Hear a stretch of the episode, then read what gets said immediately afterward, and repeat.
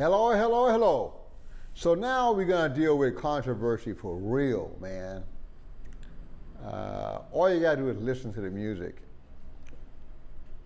As uh, Miles Davis said the first time he heard this guy, he said, Man, that cat's all messed up inside, man. He's just all messed up. We're talking about Ornette Coleman. Yeah, we're talking about Randolph Denard Ornette Coleman. Born in 1930 in Fort Worth, Texas. That's a big part of the story. Fort Worth in 1930 was not an oasis for black achievement and comfort and happiness. there are a lot of restrictions in 1930 in Fort Worth, Texas. There had been a school established there back in the 1800s uh, during Reconstruction. And it was led by this principal named Terrell, who eventually left it and went on to become the very first president, I believe, of Prairie View uh, State College. Uh, they called it something else then. They called it Prairie View, but it was some other, you know, agriculture and industrial, something like that, but Prairie View. Anyway, uh, once he left, they named the uh, old school after him. Uh, the school had um, no gymnasium initially, no cafeteria, and, and no library. This was a sort of uh, separate but equal education that was provided in Fort Worth, Texas in those early years. Over time, buildings were added and programs were added, and even a music program was added by the 1940s when Ornette Coleman would have been passing through.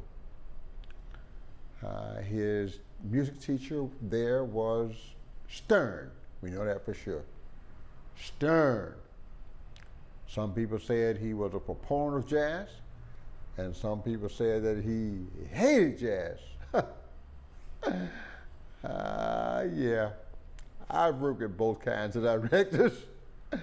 I can tell you that among some of the older black trained musicians, you could find those personalities present in abundance. Those who loved jazz and those who hated, they were both there side by side. At any rate, Ornette learned to play the saxophone, probably a tenor, his brother bought one. And uh, he did well until one day they were rehearsing the um, Washington Post March, and uh, Ornette decided he started improvising with it, adding some licks that he thought should have been in that march. Well, this did not sit well with the director, and shortly thereafter he was exited from the, from the music program. Hmm. That's a story very similar to mine. Except I at least waited I got to college to get that bowl. But anyway, my high school band director was a proponent of jazz, and not so much uh, when I went to college. Um, at any rate, uh, the funny thing is, there were other people in the band of like mind. Charles Moffett, the father of Charnett Moffett, the great bass player, the drummer, and you know, a few other people, Sasha, and you know, a lot of guys that were in that band that loved improvisational music. And for them, it was just a chance to play. So it may not be hard jazz, it may be R&B, because at least you could get a gig playing at a dance or social event and maybe you could play a couple of hit R&B tunes and play one jazz tune for your own satisfaction and then get right back at R&B. And this is kind of what Ornette was doing. And then he had a chance to play with this New Orleans review that came through, kind of a variety show that produced uh, concerts and events in tents. It was a tent show. They come to your little town. Wasn't an auditorium for us in those days. Forget about it. They set up a big old tent. They charged tickets, and people would come in and watch the show. Of course, if you didn't have any money, it's just a tent. You could stand out on the ground and hear everything you wanted to hear for free. But for those people that had the money, they would go in and take a seat and get the full benefit of the visual as well as the audio um, production. As a young kid, I saw many of these uh, from the street. I don't ever remember going inside one of those tent shows. But this is what Ornette is doing. This is probably um, late 40s, mid 40s, early 50s. And then he had a chance to get with a band that was also R&B band, but they were traveling to L.A. And he liked that. So he headed to L.A. playing his saxophone in these R&B bands and doing these little shows, playing the blues and whatnot. And uh, evidently he, he got into a scuffle some kind of way. After one of these little gigs, these things normally were kind of rough. Rough people came. Sometimes they would have too much firewater in them and be really aggressive. And so Ornette was attacked one night.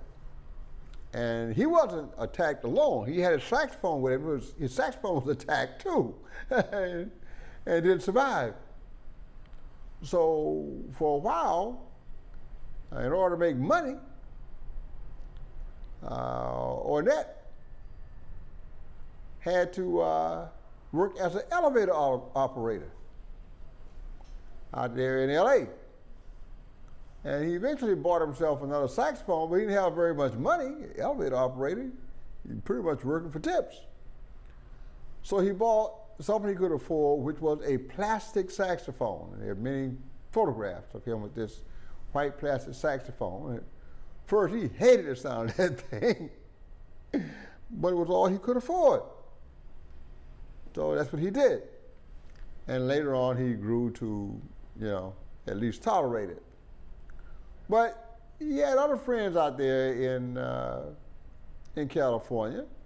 You know, we talk about the cool jazz, that real sedate thing, you know, Gerry Mulligan and Old boys. But there was something else going on out there. It was a lot more cutting, a lot more freely improvisational. Some people call it free jazz. We'll come back to that. But Williams called it avant-garde, groundbreaking, unorthodox. And that is what he went after. And he found some people out there that, that were like mine. Young Don Cherry on trumpet, who was a teenager, and Ed Blackwell and Billy Higgins, and a young bass player um, who came out of the country Midwest playing in his parents' country, gospel, folk band on bass and singing. And that's Mr. Charlie Haden, one of the most beloved bass players in jazz, especially modern experimental jazz. So here these guys are creating what will become the most groundbreaking experimental jazz of the 50s with a bass player who normally plays roots and five in a country band. Yeah, they're playing all this stuff. And um, this uh, experimentation that they had uh, continued. Um, other people were brought in at various times. Uh, Dewey Redman, who had come from uh, Terrell High School, he was there, and Ronald uh, Shannon Jackson will come through at another time. And later on, um, Ornette's own son, Denardo, would join the band when he was 10 years old. Uh, so a lot of what Ornette was really came out of Fort Worth and that Terrell High School situation. And many people say, even Ornette says, when he left Texas, the only thing he took with him was the blues. When he left Texas, The only thing he took with him was the blues. And no matter what, if you listen to his most far out, strange sounding music, his most experimental stuff, shape of jazz to come or whatever, uh, beauty. Um, even earlier, the very first album he did was something else. Um, you're gonna find a lot of blues in there. So eventually, these guys make it from the west coast to the east coast. And they start playing around, or they start playing around, and eventually the other guys following. And um, he laughed off the stage a lot.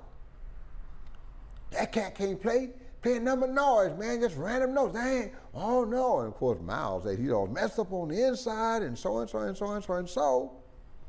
But by the time he released his first album, which was something else, and his second album was called uh, Tomorrow is the Question.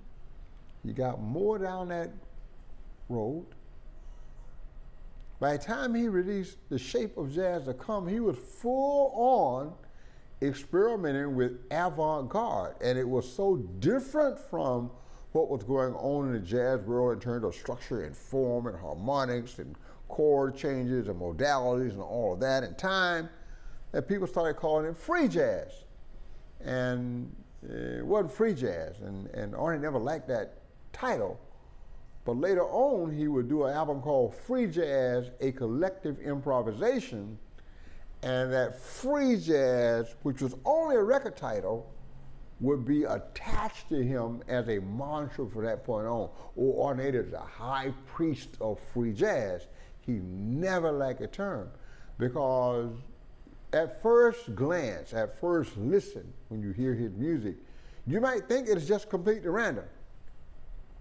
But listen closer, and you will hear there are themes, there's form, and a piece like The Lonely Woman, there's a very identifiable melody that they keep coming back to. There are these little catchphrases and motifs and riffs and excerpts that they keep coming back to as a collective. So it's not free, it's structured. There's just a lot of freedom within that structure for people to create what they want to do. Only the first album really used the piano, something else. And that pianist was also working uh, with, with uh, Charlie Mingus. And uh, he got into a, uh, beef with Charlie Mingus. Mingus was very, very short tempered. And one night while they getting ready for a gig, the guy called, called Mingus Charlie. Well, Mingus thought that was insulting. His name was Charles. You don't call me Charlie. My name is Charles. And so at the point that this piano player was just about to get a big beat down, uh, the manager came through and said, everybody's leaving on stage right now. That saved this guy's life. Um, he was working with Ornette Coleman and Charlie Mingus, so he's playing, you know, experimental music. As it turned out, when he finished the gig with Mingus, uh, he got on the phone and found a gig in Berlin, Germany. and he moved to Berlin and he never came back to the States. And so I guess that's why Ornette never had another piano player because that guy was gone. And when someone asked this guy years later, man, why did you just leave that guy? He says he was deathly afraid of Charles Mingus. So, Mingus, come on, man you ruined Ornette's band, and you created this whole music where now there's no quarter instrument. There's nobody playing dominant chords or minor chords or susses or extensions or alterations. There's just a bass player, sometimes two bass players, sometimes two drummers, sometimes a double quartet with trumpet and sax and bass and drums. You just never know what's going to show up, but there's probably not going to be an adherence to a harmonic structure. He liked to say, a combination of harmony and melody together, so they were not separate one from the other. And you can hear that as the players are freely improvising, I did not say free jazz, you can hear that people are tracking and following and mimicking each other and following each other's lead. And the music has really a pretty logical development. It's quite intricate. And the big difference with Ornette's music is you have to concentrate and you have to listen to it more than you would in any other type of ensemble. Now, Ornette was also very, very smart. There was a time when Great Britain put a cap on the number of jazz musicians they would let visit. I guess they were developing their own little jazz scene in Great Britain, and they didn't want these African Americans coming all over stealing all the work from their British jazz musicians, so they put a cap on how many. Well, Ornette played sax. He also played a little trumpet, and he played violin. I won't say how well. I've heard it. I don't think he could have made it into the New York Philharmonic. Let's do it that way, okay? All right, but he does use the instrument in a very experimental way, uh, the same as he uses saxophone, trumpet, and everything else that he ever touched. Um, so he started doing these little chamber things involving strings. That way, he could class himself as a classical musician and thereby not be subject to the limit on jazz musicians that could travel to Europe, especially UK, and that is how he was able to do a little bit more touring uh, to the UK, where the audience was more open to what he was doing. One of his uh, best uh, albums is a live album that's done in Stockholm. So he had probably more support for what he was doing uh, in Europe than in America because we tend to be very conventional here, and the Europeans all seem always to be looking for the next new thing. Uh, they're always pushing the envelope. The avant-garde is what they are really uh, looking for, and that in their art, their fashions, uh, their music, it's just their culture. Um, at any rate, uh, as things would evolve, we get into the 70s, and uh, Ornette, once again, uh, he kind of rotates with it a little bit. Um, he ended up uh, having his quartet uh, with Cherry and Blackwell and uh, Haden uh, do a concert with Yoko Ono in 1970. So he's crossing over into some rock and things like that. And uh, matter of fact, one of the songs is on her 1970 album. Uh, he also uh, opened up for some Grateful Dead concerts. Uh, matter of fact, the Deadheads were into uh, Ornette Coleman, and there are a couple of uh, pieces where Jerry Garcia is a guest artist and collaborator on some of the music that Ornette was doing, and this is after he's now in the 70s and has switched to a more electric sound with electric bass provided by to Tacuma and Ronald Shannon, Shannon Jackson's playing drums and Denardo is there sometimes. So it's a great, great, great band. Um, and he even did some collaborations with Pat Metheny. So although we have all this controversy about Ornette and what he did and what he didn't do, and was he a good player, was he a bad player, was he a good composer, a bad composer, we have all this controversy. Understand, he got a Pulitzer Prize for music he wrote in 2006. He's gotten a Grammy Lifetime Achievement Award. He's got several uh, honorary doctorates. He was praised by Leonard Feather and even Leonard Bernstein praised his work. So among higher musical, artistic intellectuals, they got what Ornette was doing. A lot of us, quote, normal, unquote, people it took us a while to open our eyes and ears and hearts to hear and feel what Ornette was doing. Here's what I can tell you some things I picked for myself. He's always playing the blues. There's always some kind of a structure.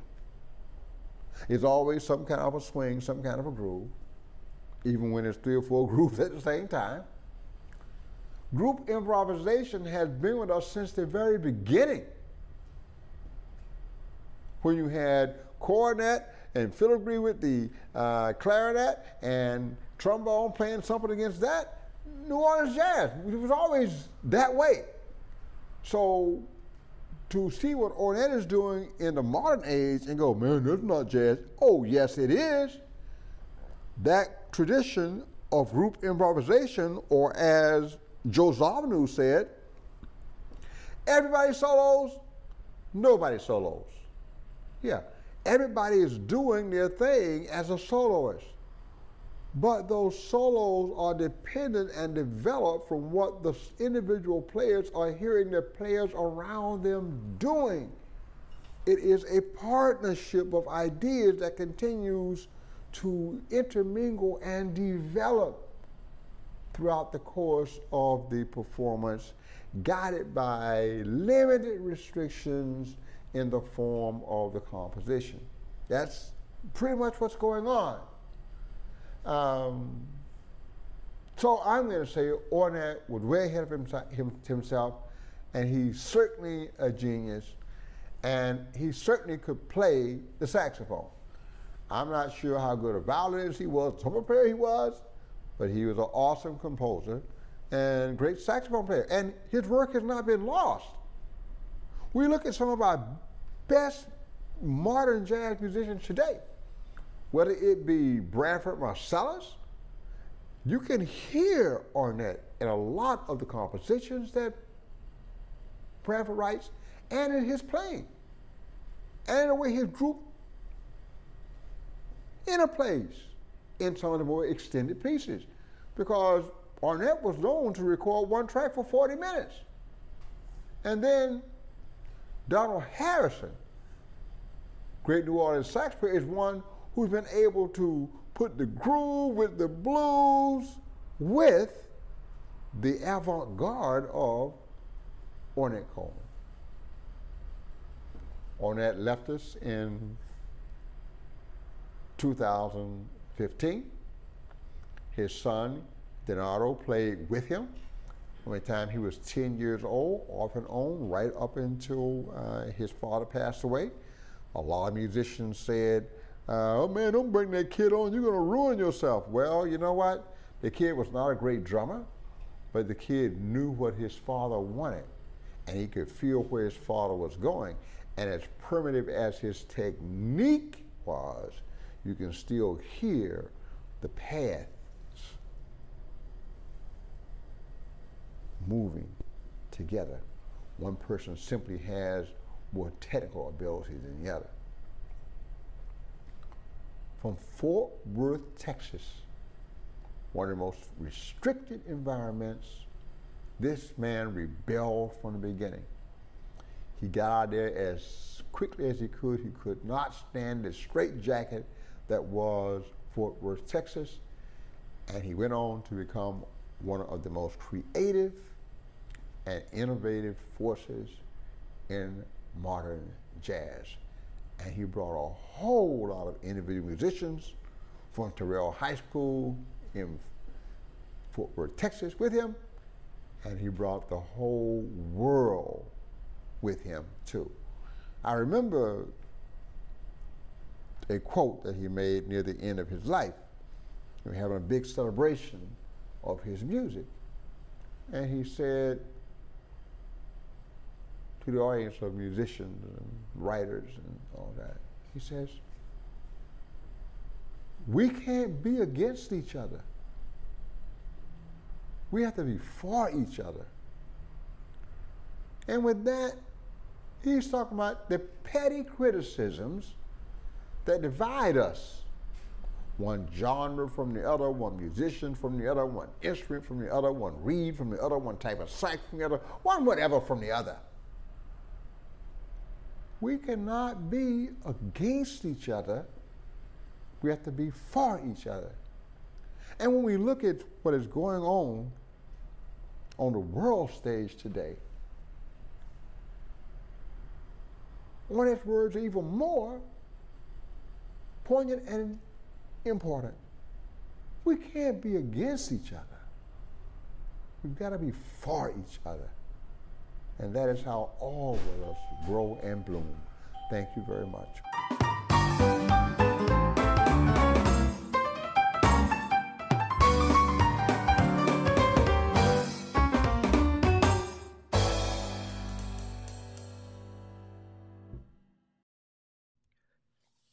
Thank you for listening to Clearwater Jazz Holidays Young Lions Jazz Master Virtual Sessions.